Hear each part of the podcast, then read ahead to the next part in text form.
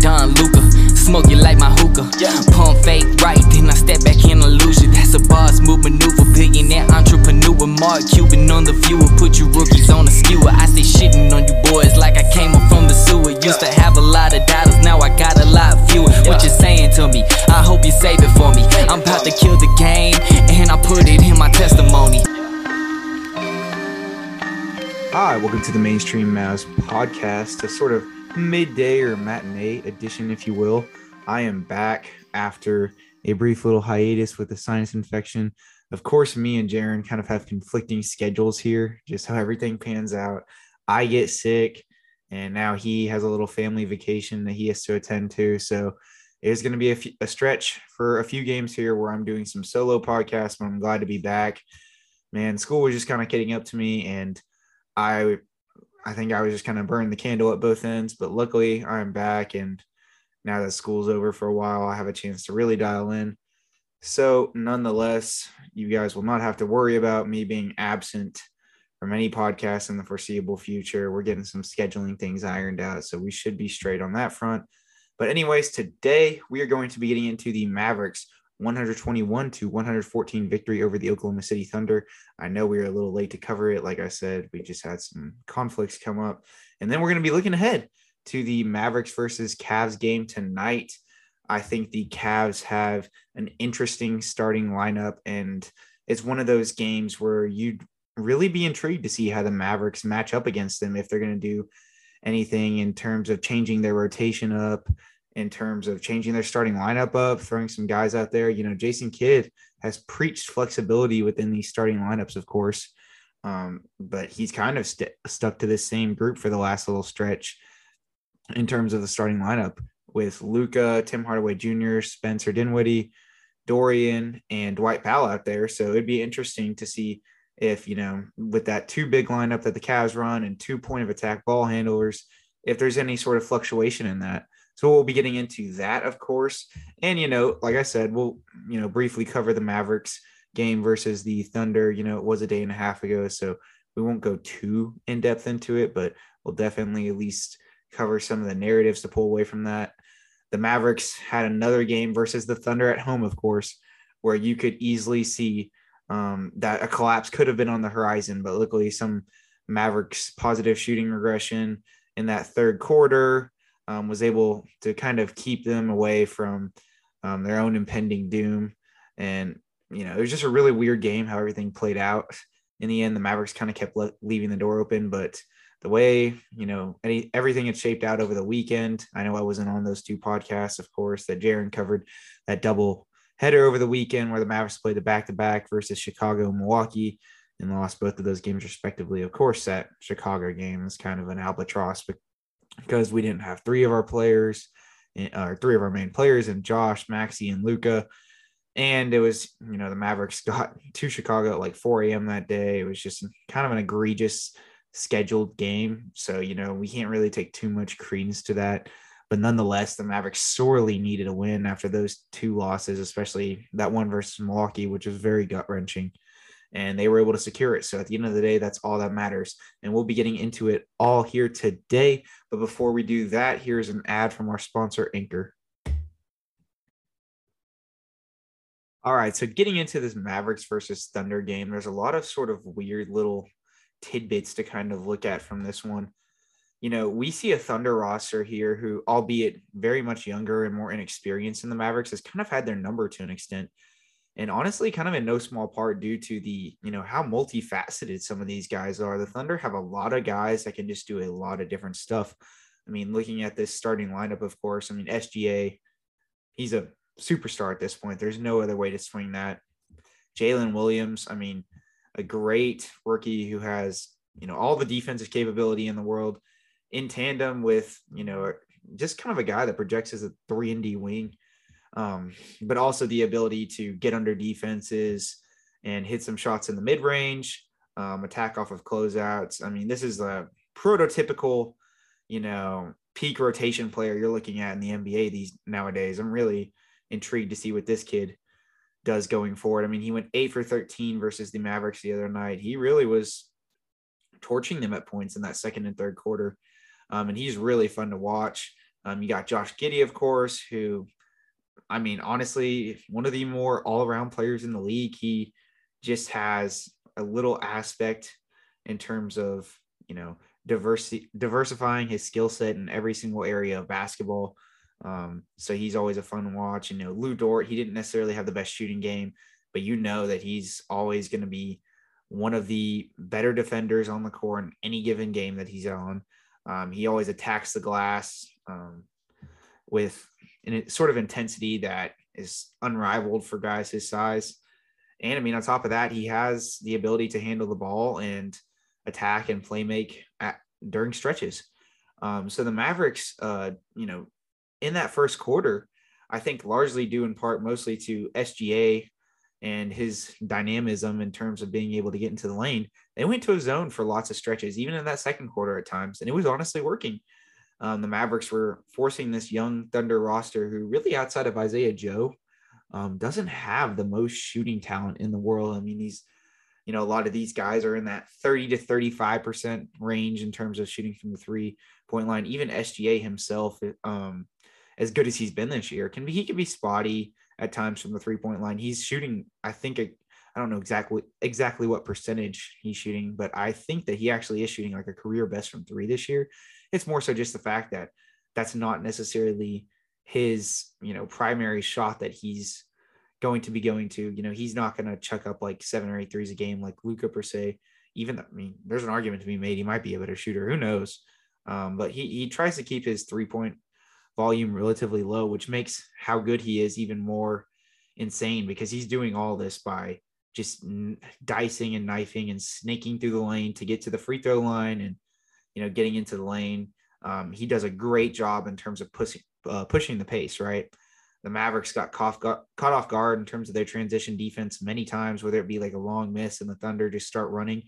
Um, the Mavericks defense and you know Dorian wouldn't even have a chance to get set. They they got to do a better job in terms of getting back. Uh, I know that can take a toll on you when you're running that much in a game you know, especially against a young Thunder team like this. But I mean, SGA was pushing the pace. He was getting out in transition and he was just snaking his way through the lane for easy buckets. I mean, we really didn't even see him have to operate within the half court too much until in that second half. And he played a great game. And in large part, like I said, that's the reason the Mavericks went to that zone. And, you know, while they were allotting some more threes on the perimeter, I thought they did a good job collapsing within that zone. And I mean, the big stayed home and they were able to get some good contests on SGA. They were really limiting him, but for whatever reason, I don't know if they just thought it wasn't sustainable or what, or because they brought in some different lineups that featured, you know, Reggie and Frank. Um, the Mavericks ended up straying away from that zone, um, you know, after some second quarter run with it, and they played man for virtually the rest of the game. Which I mean, I don't want to say came to their detriment because you know if you do play zone too much, it is fairly easy to figure out from you know an opponent's perspective especially in the nba but at the same time you know it was working really well for the mavericks. Sorry guys i'm still a little sick but i'm, I'm almost over. I'm in the recovering stages. But yeah like i said i mean it was still working really well for the mavericks so it's interesting to see them kind of stray away from that but it's not something i really want to be hypercritical of just from the standpoint that they you know you can get a zone figured out fairly easily if you just kind of keep knifing at it. It's more of those things that you have to implement during stretches and just see how long it works. Um, but yeah once the mavericks started playing man and sga he, whenever he got a switch onto you know one of any of our players not named frank Ntilikina or reggie bullock or dorian finney smith um, he was getting to the free throw line or getting in the lane i mean he, even against those guys he was able to basically um, you know, operating within the mid range pull up. I mean, he's a really tough guard. So you can't blame the Mavericks too much for how they played against him, but he did tie his season high with 42. You know, maybe the Mavericks could have implemented some more zone during stretches because um, he was doing all of this in the paint. I will preface, um, you know, only one for two on threes. So we would have liked to see the Mavericks defense, uh, particularly their um, paint protection, you know, be bolstered a little better. I think that their weak side help on SGA is something that we could definitely look to to improve because you know you can't expect whoever's sticking him man to man to be able to stay with him all game, right? Um, but nonetheless, um, insane game for him. But luckily, we were able to survive it, um, in no small part, really due to uh, offensively at least. Luka Doncic, Spencer Dinwiddie, and Tim Hardaway Jr. Tim Hardaway Jr. with yet another pretty good shooting game. I mean, he tailed off in the second half there, but um, a lot, a lot of like Luka to Spencer hockey assists to Tim um, after you know a Doncic, uh, the defense collapsing on him when he gets inside the paint, and that you know Tim was I think six for ten at one point on his threes in that third quarter. Yeah, I think he missed like his next four or whatever it was, and he kind of ended the game on a rough spell. But nonetheless, I mean, he honestly looked um, really good offensively. He continues his hot shooting. Um, I don't know how long this is going to last, of course, and we've talked about this at nauseum in terms of how long can Tim Hardaway Jr.'s play persist.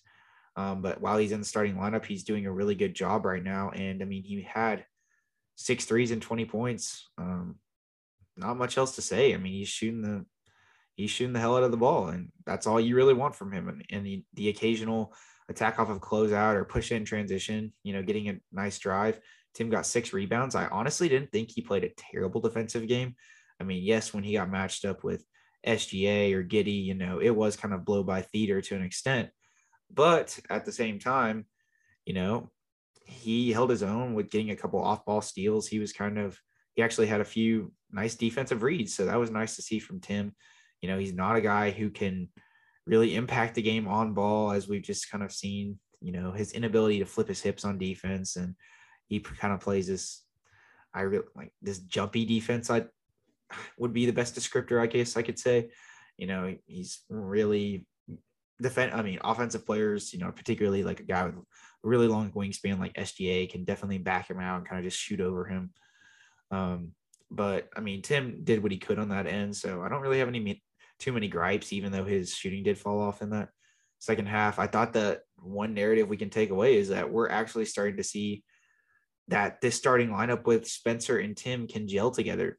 Um, you know, in games that Tim's playing a little bit more normal, you know, he is still shooting well. He's still playing the Tim Hardaway Jr. role where, you know, he may have one good half, one bad half, but nonetheless, it's a little more consistent than, you know, what we were seeing a few uh, you know, a week or two ago when Tim was having just these insane like 30 point haymakers and we were seeing his positive aggression really swing into full effect.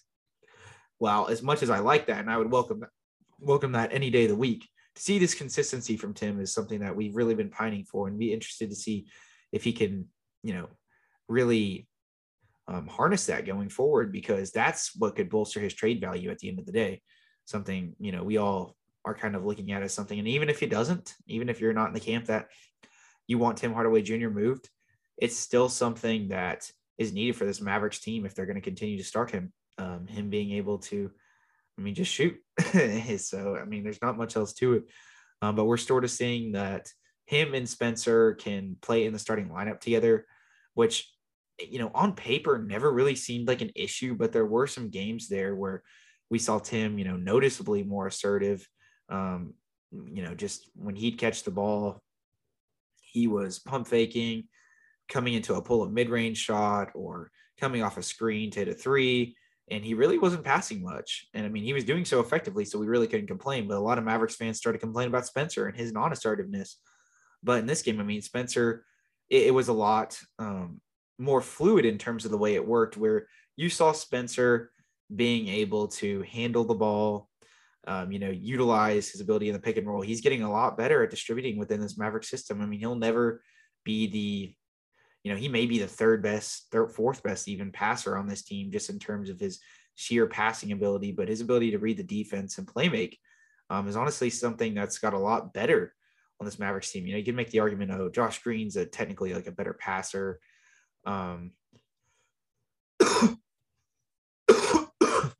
may have um, better passing intangibles just in terms of knowing where guys are at and being able to whip some crazy passes. But Spencer, I mean, his court vision's got a lot better. And well, I think a lot of Mavericks fans may have called him more of our, you know, kind of secondary shot creator at the beginning of the year. I mean, I think he's really distinguishing himself as a secondary playmaker now.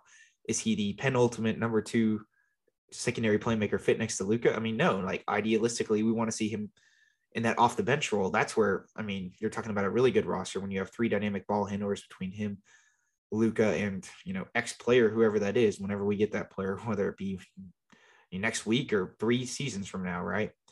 Um, but nonetheless, you love to see his ability to um, get into the lane, manipulate the defense. I mean, he's actually starting to be able to throw some lob passes now. He had like three lob passes that the Dwight Powell couldn't complete, like one that Maxi couldn't complete. That were actually like, I really couldn't criticize the um, the pass. I mean, they were fine passes. Something that we really haven't seen from him this year. He's actually throwing entry passes. So um, I'm really excited to see that. You know, I don't think Spencer is in that echelon where he should be considered, you know, the idealistic number two playmaker next to Luka by any means. You know, he's not going to get 10 assists every night. Um, but the way that he was attacking tonight, hitting some of his threes, he hit that one Hail Mary three in the fourth quarter off of a Christian Wood possession where we kind of just seemed dead in the water. He couldn't, he ended up posting up and getting the ball poked out to the three point line.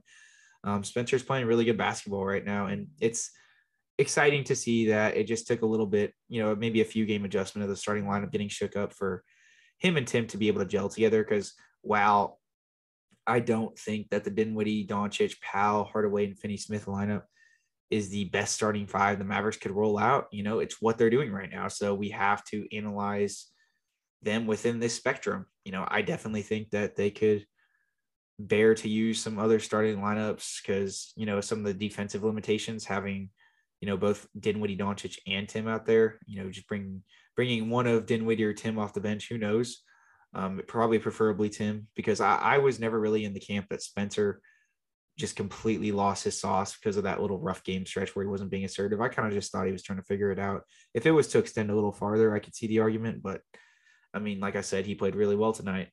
Um, but yeah, I mean, the Mavericks could definitely roll out a better starting lineup, but you know, we see time and time again that Tim uh, just really can't um, you know, he's really struggles when he's not in the starting lineup. I mean, it just seems to switch season to season in terms of, oh, if it's coming off the bench or if it's starting for him where Tim's going to flourish the most. But I mean, he had been rough to start this season, all the way dating back to the beginning of the season last year, where he was really rough until he got injured at GSW.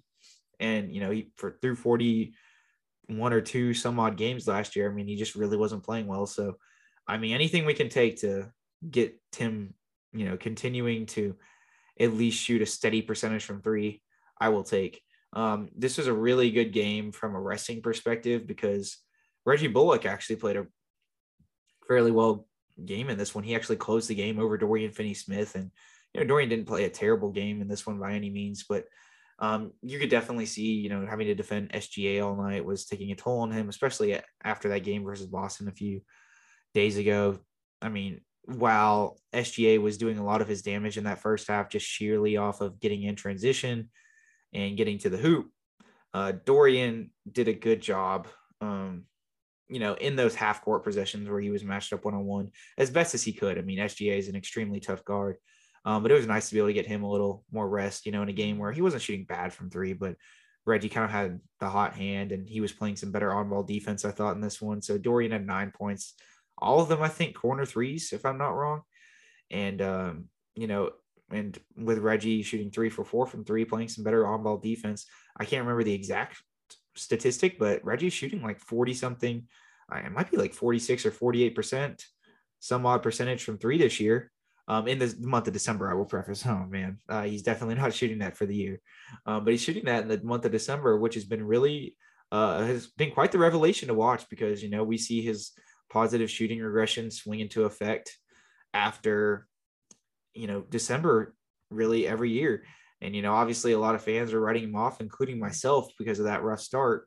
And did we all know that Reggie was probably going to swing back to the mean in terms of his shooting? I mean, yes, we de- we probably probably did, but it was more so of a intolerance of like, why do we need to put up with this bad start? And I mean, I can still understand why people would be in the camp. I mean, even if Reggie's shooting well, you know, he is still more one, he's one of the most one dimensional players on the roster.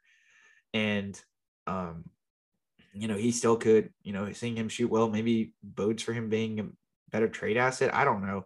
But nonetheless, it, um, if he's on this team, the fact that he's playing better on ball defense, he's being more active, he doesn't look as scared to be out in the court, and he's actually shooting the ball well is great to see. That's really all you can ask for um, especially if he's going to be coming off the bench. I mean, I don't know what the ideal, like I said, idealistically, if we're getting peak Reggie, he he should probably be starting. You know, there's arguments being made, maybe Josh Green, um, but of course, who is out with a right elbow sprain in this one. Um, but you know, it is what it is, and I'm sure you know Jason Kidd referenced him potentially getting back into that role, and it's been nice to see. Um, but yeah, I mean, with with the way, like I said, it is the Mavericks sort of starting lineup dynamics are so funny because I mean, if you relegate Tim Hardaway Jr. to the bench and put Reggie back in the starting lineup, I mean, that could easily just throw everything off in terms of Tim shooting. So, I mean, I guess don't fix it if it ain't broke, you know, as the saying goes, but who knows? Uh, Maxi played 31 minutes in this game. He's been battling, he had a right foot soreness coming into this game, and I believe he has something with his knee. I don't think he's uh, playing in this Cleveland game. I can go ahead and double check, but I know Mavs PR may either list him as out or questionable. But he's questionable coming into this one nonetheless, and he hit two threes. Um, really had a he did, he did a good job attacking the boards, and he played great man to man defense on Darius Bazley. Had two really nice blocks on him. Um, he got the seat the steal to uh, close the game off of an inbounds pass. I mean, the Mavericks were up by seven with like 15 seconds left, but um, I mean, Maxi, you could definitely tell that he affected a lot of shots. He did a great job switching on the guys. It wasn't necessarily like that help side presence that we see from Maxi, where he's coming from the weak side and blocking everything, but we saw a great game from him in terms of him being able to just um, switch on to smaller defenders and really stick with them. I mean, even SGA at points um, definitely one of Maxi's better defensive games of the season. And like I said, I'll continue to hammer the point that while we lost, thought maybe at the beginning of the season he lost a step. I mean, these last like 15 games from Maxi have been really, really well defensively. Even if you know the shooting kind of fluctuates in terms of being really good to okay uh, game to game, and you know he doesn't have the highest volume from threes, but you get a steady couple threes from him a game, get that steady diet in there um, where he's you know spotting up at the top of the key or the wing, you know, off of a Doncic pick and roll where the defenders collapse and leaves him wide open. I mean, hey, what what, what else can you ask for? Um, Maxi, especially, you know, him and Reggie were able to be two defensive cogs in this one, uh, coming off the bench. And, you know, the Thunder did score 114 points in this game. Like I said, I mean, a lot of that is kind of attributed to just how good Shai Gilgeous-Alexander is. I mean, had he even had a 30 point night, then the Thunder are really only scoring a little over 100 and you know the maverick it looks a lot more prevalent in terms of the mavericks defensive effort in this one um and i don't i don't know but you know Maxi played in those closing minutes over christian wood who only played 20 minutes in this game um which but you know i mean with the way he was playing defensively you can't argue too much that those minutes shouldn't have gone to Maxi in this one despite you know, the optic situation and Christian Wood, in my opinion, obviously being a way better player. You know, I think regardless of the situation, you want, you know, just from his asset management, you want that guy to be starting and closing games. But that's a point I've beat a dead horse with at this point, and it doesn't seem like it's changing anytime soon. I mean, we uh, saw you know Tim McMahon say that he doesn't even know if Christian Wood's gonna start at any point this season. But I mean, he seems happy in Dallas. I don't know what he actually feels internally. At least that's what he's projecting. At least. Um, so that whole situation continues to unravel somewhat shakily. Um, but I mean, we'll have to obviously just continue to monitor it. You know, it's definitely not the best situation in the world by any means, but I mean, you can't. I, in this one specifically, I was not mad to see Maxi close the game because of how good he was playing defensively. we saw Frank get 18 minutes in this game um, because Josh Green was out with a right elbow sprain. He'll be out with this in the Cavs game. I know that for a fact. it will be the third straight game. Um, as Josh Green missed the Bulls game, this Thunder game, and this Cavs game. I don't know when he'll be back.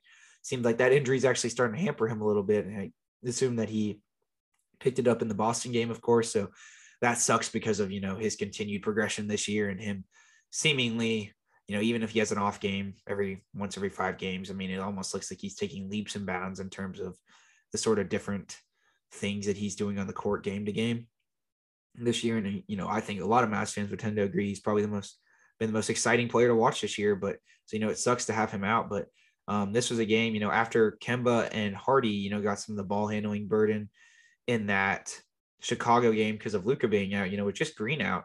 Um, the Mavericks rode Frank tonight and they didn't play anybody else. You know, Hardy was available to play, Kemba was available to play. They didn't play though. And Frank, you know, he went one for four, made a three. Um, you know, actually had a few decently aggressive drives, dare I say, and a few uh, penetrations off of closeouts where he was able to hit some guys in the corner for open threes. Um, not the, you know, Frank is not a secondary playmaker by any means, but he does have the capability to at least like maybe while not being a ball handler, quote unquote, be able to handle the ball, if you know what I mean. Like he isn't totally one dimensional. Now, what he can do once he gets inside of 18 feet, that's a real question, right? Like Frank's not going to be able to shoot floaters or consistently get to the rim and have these tough finishes, but I mean, he can do a little something. And it was really interesting. I mean, it was really the first Frank game we saw all season where he got consistent run and he honestly played great defense. Like he probably played the best defense on SGA out of everybody all night. Um, you know, he and he got the assignment on Giddey and Jalen Williams and Lou Dort. They were kind of him throwing him everywhere, right? Um, the Thunder were forcing a lot of switches, and Frank did a really good job staying home on really anybody he was guarding. He's a, he honestly looked like probably the best defender for the Mavericks tonight. And I'm not necessarily pining for more Frank minutes. I mean, I think it'll kind of depend game to game. You know, I can see why they rode with him because of SGA being out there, even though I obviously would have favored or fancied Hardy or Kemba minutes, but uh, just from the sheer playmaking aspect. But you know, from the defensive aspect, I can kind of see, you know, with Josh out, why the Mavericks felt that there was a void to fill there. And you know, I bias aside, well, it would be more exciting for me to see some of those other guys out there. I, I can't like really hate on the decision. You know, Frank played a solid game. He hit a three, um, got to the basket a few times for some free throws. You know, um, it was the first game that he's really had any sort of positive contribution to in a meaningful way this year. So um, that was nice to see. Really enjoyed how he played tonight. Um, circling back to Christian Wood, um, he he went three for nine from the field. He had a really tough time furbishing his own offense. It it really just seems like it's so game to game in terms of when the Mavericks are looking to him in those non Luka minutes to go out and get a bucket. Like sometimes it's you know Spencer Dinwiddie um, just basically manipulating that pick and roll with Christian Wood and attacking every single possession, not passing. Um, and sometimes we see Christian Wood just um, be this sort of benefactor off of Luka, um, more so Luka, of course, but um, Luka and, Din- and Dinwiddie uh, respected, you know, respectively pick and rolls with both of those guys. We see Christian Wood being a benefactor off a lot of those in these games where he's getting above 20 points, but I mean, he only played 20 minutes and I mean, he had eight points in this one. He didn't necessarily look like a huge negative defensively. There were some times where we saw his inability to, um, you know, flash over as a weak side shot blocker when SGA was getting in the lane. But I mean, I don't know. He had five rebounds. Um, he had a few really good moves in that fourth quarter. He had a post up where, I mean, he just basically took I can't specifically remember who it might have been Bazley from the three point line. Don't hate on me if it was somebody else. Took him and posted up essentially from the you know left side um, wing and went all the way to the basket and yammed it over him. And then had another possession where he had a spin move and he was able to dunk it. So we saw, I mean, we saw the flashes. It's just like they didn't go to him much offensively. And you know, we've I've beat a dead horse in terms of his playing time and should the Mavericks try to involve him more offensively. I mean, it's just something that we have to see if it's going to unfold or not because we don't really know at this point. Uh, but nonetheless, he had what I thought was, you know, a solid game for the, you know, for having played really sparingly. I mean, he missed a few of his face up jump shots where he got a mismatch with a smaller defender and he missed two threes, but it, it wasn't like a terrible game from him. Um, it just like wasn't really anything too much. Um, Dwight Powell in this one, he played 15 minutes, but we saw that, you know, Maxi and Christian Wood got the bulk of his minutes tonight. He looked like more of a spot starter. I mean, the Thunder really, I mean, he missed those two lobs and, you know, he played aggressive, got his three rebounds, but you could definitely tell, especially in that first quarter, Dwight was his liability uh, in terms of being a defender was definitely showing when he'd get matched up onto SGA. I mean, I thought that he really, really struggled. Like it was noticeable. Um, you know, when Dwight would either get switched on to SGA or have to, you know, slide over and make a rotation last minute to protect the rim, that he it, it was one of the more like worser Dwight Powell defensive games. You know, like we said many times, Dwight is a decent team defender, especially within his own scheme. um, where he really has to just worry about, um, you know, guarding his zone essentially, and he can get matched up on some of these um, threes and fours that are more comparable in terms of their size to him. But you know, when Dwight's having to slide over as a weak side help side shot um, blocker, or you know, be the primary defender on a big. I mean, the Thunder really don't even have a di- that like too many dynamic bigs. Like Poku's this sort of just lengthy guy. He had zero tonight, and I mean the other night, and he kind of just operates from the wing and does some weird stuff running in transition and gets rebounds. Um, but it's not like he was really posing a threat. Uh, JRE Jeremiah Robinson Earl, he had a few offensive rebounds, I believe, um, but he he wasn't doing anything like insanely impactful. It was it was more so just like um, the Thunder, you know, they got a lot of switchable guys out there. They're not the biggest team in the world. And we saw that that kind of hampered the, you know, Dwight's foot speed in that pick and roll with Luka, something that they're able to go to a lot, especially against traditional back to the basket, you know, drop coverage bigs. Um, because, you know, the second you get that guy to step up or hedge on a Luka and Doncic, uh, you know, and Dwight pick and roll, you're able that lob game can really come to fruition. That's when we see Dwight have some of his better offensive games. But you know, against these more switch heavy teams, we saw this with Golden State last year. Dwight definitely kind of becomes largely redundant, more of a spot starter. Hence the argument for Christian Wood starting. But you know, like I said, I won't bark on that too much. Um, today, you know, I saw some things going on Twitter. You know, I already talked about SGA at the top of the pod. Um, while you know, I, I think I'm not going to say that either of them outdueled each other. I think that's a far fetch, but they both had really good games. Barring Luka going three for 10 from the field, I mean, this was just another masterclass from him where we saw his ability to manipulate the defense. Um, whether it was Dort, I mean, the Thunder got some rangy defenders out there, and Jalen Williams, Dort, even SGA.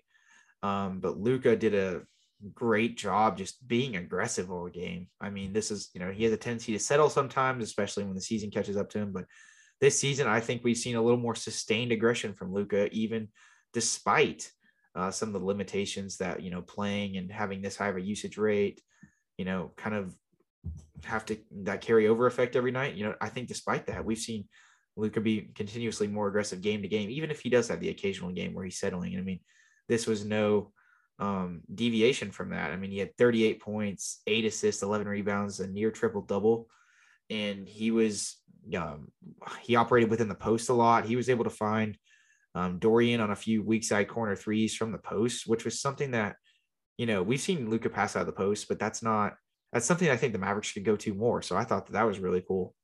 And I mean, besides that, we saw Luka just, you know, have his, you know, vast array of dribble moves, being able to get into the lane regardless of who's guarding him, just using his body so well. I mean, I could go on and on about how he plays every night uh, but nonetheless, um, I mean, it was just a hell of a game from him. Um, you know, typical Luka masterclass. He went three for 10 from three. Like I said, he only made a few of those step backs. And we saw that weird technical where he was yelling at Dwight Powell, who um, had a few really bad defensive possessions in a row to, you know, that, you know, hey, we got to get this thing going, man. Like he was trying, it was more of a catalyst starter. There were some leadership things that, you know, we've been really looking to see from Luka after, you know, I, you know, his fourth year in the league, right? Um, but you know, that's crazy to think about that he's been in the league this long. I mean, doesn't feel like it, but I mean, nonetheless. Um, and he got called for a technical, but ended up getting rescinded by the league office after they looked at it yesterday, luckily. Um, but I mean, yeah, like it was a really dumb call in the first place, but I guess the ref thought he was initially talking to, you know, the referee himself, but he was not. He was talking to Dwight Powell. I, it, it may have just been the intensity he came off with, but I don't know. I, I definitely think that the ref should have thought over that just a little bit more. It was a stupid call, but I mean, yeah, um, was really operating well in terms of his ability to, you know, get those little floaters in the lane. He had some really just tough finishes tonight after you get past that first line of defense. I mean, you we can go on and on about you know how he plays stylistically every game. He did a great job attacking the glass in this one. I thought honestly stayed home when he had to, got matched up with SGA a few times, which is really impressive to me. Um, you know, there were some plays where, I mean, uh, former future Maverick All Star Isaiah Joe, uh, he he came off of the Thunder and he had some really good threes, and there were some sort of errant closeouts by Luka where I thought he could have done a much better job shooting. I mean, staying home on him, as could a lot of other Mavericks who had to get matched up with him, especially after how Isaiah Joe hurt the Mavericks in that first matchup where the Mavs played the Thunder. but um, you know, they ended up closing out on him a lot better after some sort of lackadaisical closeouts in that um in that second and third quarter. In the third quarter, they kind of swung it around. Isaiah Joe did make four threes, but I think he missed his last few. So that was good that the Mavericks at least were able to figure that out after a sort of rough stretch there. Um, but yeah, I mean, that kind of covers it in terms of how all the Mavericks played specifically themselves. If you know, we're looking at other trends from this game. You know, like I, I talked about the Thunder being able to get in transition, that was very evident in terms of the stark difference in the Mavericks pace versus the Thunders. But you know, lo- luckily Luka had such a good game in this one, and Mavericks were hitting their shots. The Mavericks went 22 for 54 from three. The Thunder only went 10 for 31. It's really funny to see that contrast in terms of how many threes the Mavericks took versus the Thunder. Um, but yeah, I mean, this game definitely could have swung the other way if some of the Mavericks role players, you know, and Maxi, Reggie, and Tim, like if we had an off shooting night, this easily could have swung the other way. Dinwiddie had a good shooting game. Um, but luckily we shot 40.7% from three on a ton of attempts, hit 22 threes tonight. So that was encouraging, you know, but like the whole big narrative with this team is the whole live and die by the three complex. And that's not working. It, we, it, we see that it's hard for them to win. You know, we've seen sparingly where they'll have games where their creation ability between Luka and Dinwiddie, you know, especially sometimes if Josh Green is doing some, you know, not you know playmaking or creation um, things off the bench necessarily, but when he is um, using his ability to come off curl offs full speed, you know, doing his one ha- one handed whip around passes, or you know the occasional Josh Green um, just airplane takeoff from the wing off a single dribble move where he gets fouled and he's running out in transition. That creates a little more dynamism to the Mavericks offense. Or if Christian Wood gets going. Um, but you know, when we see both of those things not happening, it's really just Luka and Dinwiddie out there. The Mavericks do have to kind of live and die by the three. And you know, those other two factors in terms of Wood's play and Josh Green, um, you know, being able to be that sort of jack of all trades offensive player. Like while those are, you know, mildly consistent for this Mavericks team, it's not something that they can rely on game to game just because of first of all, Jason Kidd's antics with the Christian Wood rotation, how that all pans out, and how how much they actually go to him. And you know, of course, right now with Josh Green being hurt, you know, it, it really takes both of those things happening. Um, you know, and if Josh Green's having an off game, which you know isn't really all too often, but you know, it takes that basically that Wood um, assertiveness on offense and you know Josh Green dynamism in terms of how he's being used on offense. You know, being used as that um, primary passer in short roll scenarios where you know Luka gets trapped and it ends up creating a four on three, and Josh ends up receiving the ball at the nail or at the elbow or whatever, and has to make a play. Like really, unless those sort of things uh, begin to catalyze, um, we we do see games where the Mavericks just have to rely on to make shots. And I mean, it is kind of just the state of the personnel of this team right now. I mean, you know, you can argue um, about Jaden Hardy and Kemba Walker getting more run. Will that come into fruition at any point this season? I mean, who knows? You know, we saw definitely some flashes from Hardy in that Chicago game, but we also saw some rookie mistakes. I mean, how much does Kemba have left in the tank? These are all questions, and it all ends up coming down to roster mismanagement and personnel at the end of the day. Um, but it'll be interesting to see, you know, how the Mavericks can survive bad shooting nights going forward because that's been an ongoing theme this year where in games where we're not shooting well, things tend to go very badly. And that's, I think, in my opinion, that's one of the biggest attributors to our 14 13 start. And, you know, especially on the road where it's harder and tougher to make shots in opposing arenas. Um, that might be the reason that the Mavericks are a brisk, um, I believe, like what, three and nine on the road, I guess. Yeah. Like, um, just because, you know, it's tougher to make uh, shots in opposing arenas. I mean, I'm sure it's not like a huge contrast, but it's definitely got to be a little bit of a negative regression when you're going on the road versus a team and just a lot more added pressure. At least the Mavericks were able to make their free throws in this one, unlike the Celtics game where they went 21 for 25. And, you know, with, with definitely a, a, more hampered uh, Thunder team in terms of their personnel in the front court. But it was nice to see the Mavericks really take away the, the rebounding uh, category in this one, getting 16 offensive rebounds, 50 rebounds total, out rebounding the Thunder by eight, who had 42. You know, like I said, the Thunder definitely don't have much depth up front. Um, and but the Mavericks did a great job. I thought rebounding by committee. It seemed like everybody was attacking the glass. Um, everybody was aggressive. You know, Christian Wood was aggressive. Our wings were doing a good job. Reggie was aggressive. Spencer, Luka. I mean, everybody was attacking the glass. It's the sort of thing the Mavericks have to do. They don't, you know, as crazy as it sounds when the Mavericks quote unquote address their rebounding problem over the over the summer and getting, you know, McGee and Christian Wood. They they really didn't. Um, they they. I mean, the I don't like I said. I rebounding to an extent can be redundant in the modern NBA just in terms of like not redundant, but I mean, if you can survive being middle of the pack and being really good in other areas, but you know, it has definitely been more of an ongoing issue for the Mavericks this year. I don't necessarily know exactly where they place among league leaders in terms of rebounding, but I assume it would have to be bottom 15 if I had to take a, a shot in the dark. Um, so it was nice to see in a game where they needed to be able to rebound better against a hampered um, Thunder front court who really just doesn't have a ton of depth up there. It, it was nice to see them take advantage of that, right? Um, this may not be something that we're going to be seeing tonight versus the Cavs, which I'm about to get into, uh, who have an insanely deep front court. But nonetheless, um, it was good that the Mavericks, in a game where they could take advantage, were able to take advantage. Um, so yeah, I mean, let's let's go ahead and before we end the podcast, preview to this Mavericks versus Cavs game tonight looking at the injury report, Maxi with a right knee sprain is questionable tonight. And like I said, I, I forgot if he was either out definitively or questionable. You know, and I said at the top of the pod, of course, Josh Green is actually out. So that is going to be limiting the Mavericks defensive depth um, pretty vastly in this one in a game where they definitely need it. You know, you need Josh Green to come off the bench as that point of attack defender, getting some decent minutes against Garland and Mitchell. And, you know, you're going to need Maxi's depth against the dynamic bigs of the Cavs. You know, Evan Mobley's had sort of a, you know, up and down year. He's kind of hit a sophomore wall to an extent. Um, but nonetheless, you know, he's kind of figuring some things out.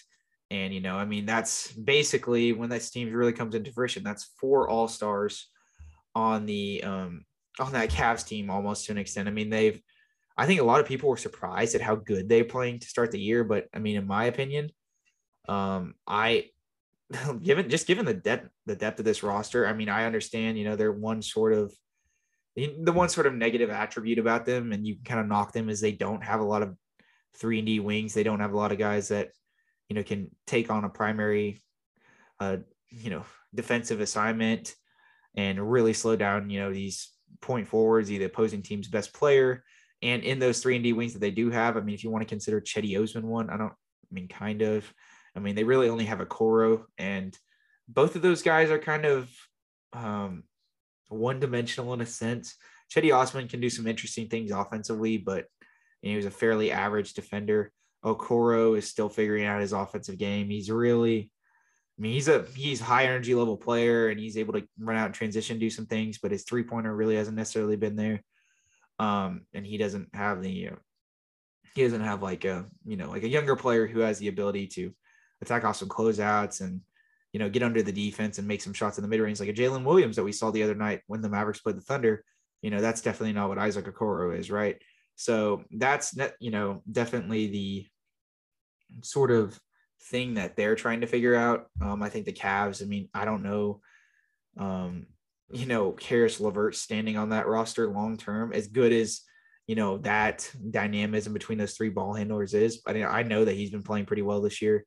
Um, but I mean, I think that they're just going to have to make a sort of sacrifice given um, the talent that they have on that roster um, in the coming years and to be able to get that team to gel, gel a little bit better together.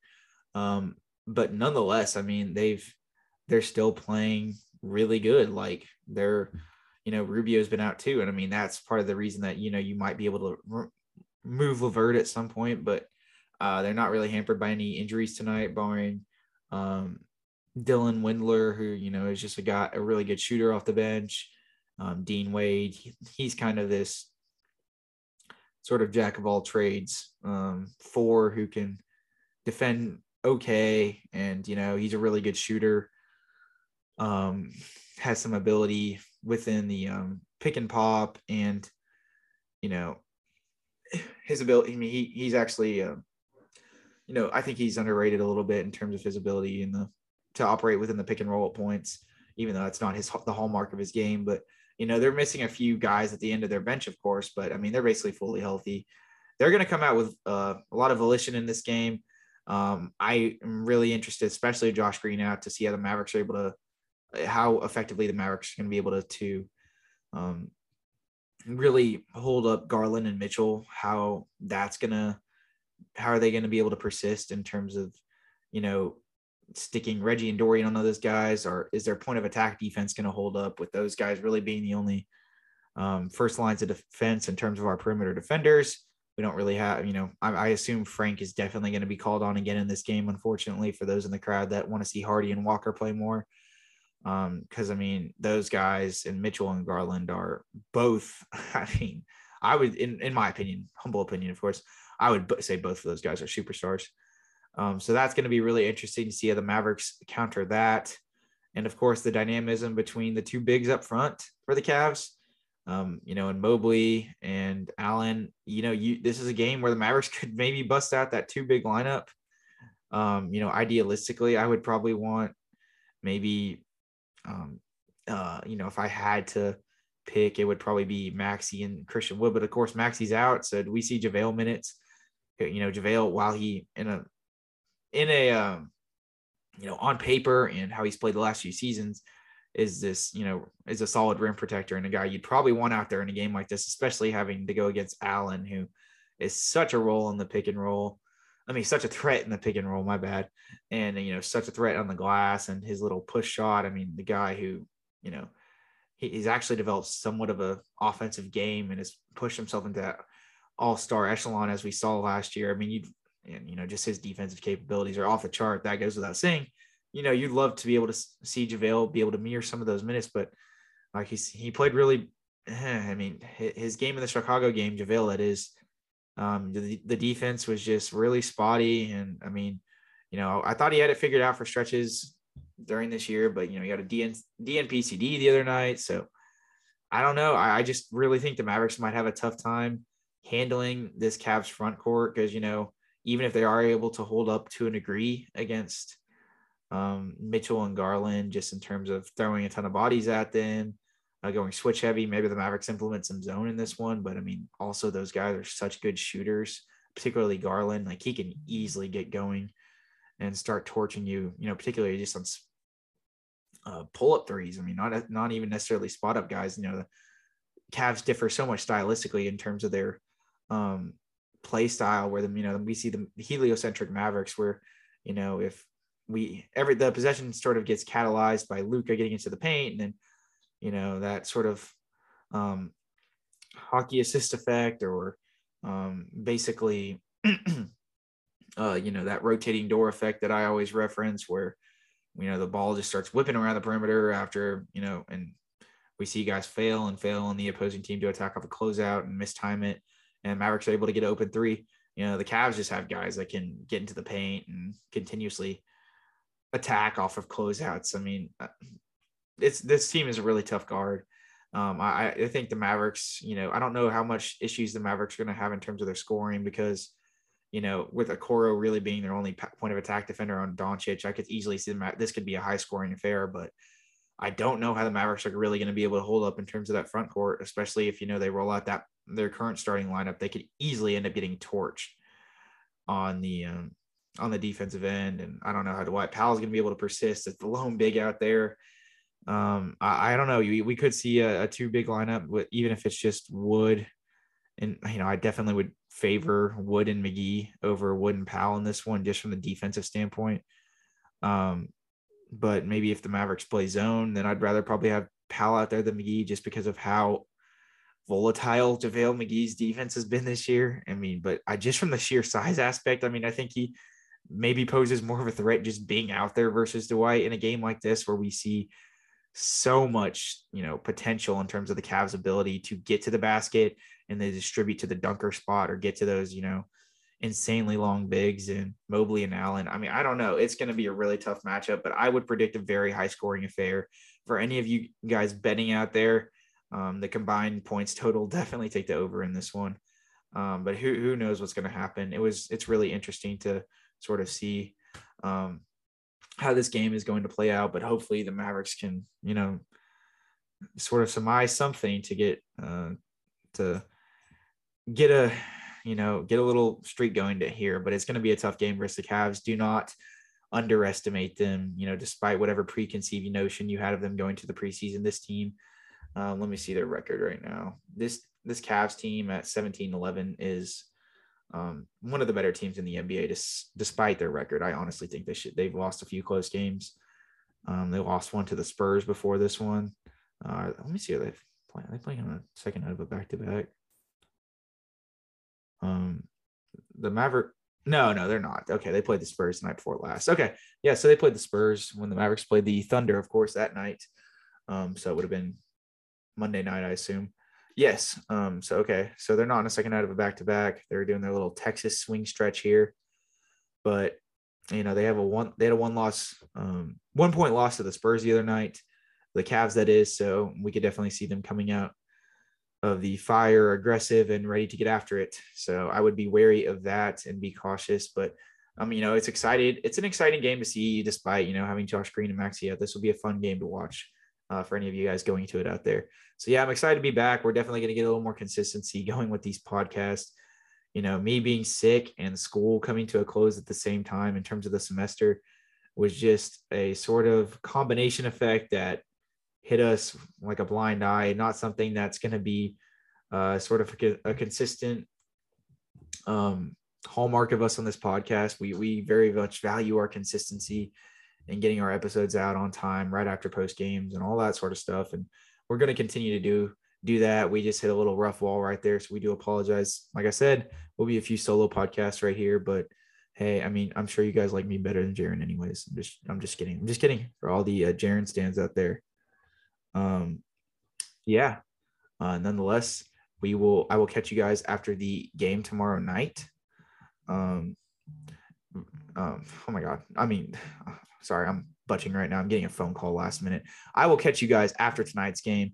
Um, podcast will be releasing, you know, sometime really early in the morning, Thursday night, you know, probably in the hours between 12 and 2. Um, but yeah, it'll be a fun cover tonight and glad to be back with some more consistency. Getting over the sickness has been nice. Um, so yeah, I'm, I'm excited. Um, we got Christmas and the JB return coming up. We got some fun Mavs basketball stretch coming up here, and uh, we're definitely going to be looking at doing a trade podcast, as a lot of other Mavs podcasts have done, in terms of surveying the league, especially with this December fifteenth deadline, in terms of a lot of players who signed deals over the off season, off season being able to, um, you know, now these these guys are now tradable, uh, as you know, ramifications in their contact in their contract entail that they couldn't be traded. So there's definitely some different things that we're going to be looking to do besides our, you know, just regular basic post game and pre game podcasts. So we're we're excited to implement. Um, you know, we're going to be posting a lot more podcasts. Um, with school out now, it's going to be fun. Uh, we're excited to continue to grow with you guys. Make sure to follow us on Twitter at mainstream underscore Mavs. Um, subscribe and give us a five star rating on whatever podcast platform you're listening, whether that be Apple Podcast, Spotify, or wherever you get podcasts. We're available on almost all platforms. We should be opening up the YouTube soon. I know I've said that for a while, but that's actually something that is in the works right now. Um, so it is going to be fun, and we're excited to get it um, rolling with you guys. And we will catch you guys. I will catch you guys after tonight's game. Peace out.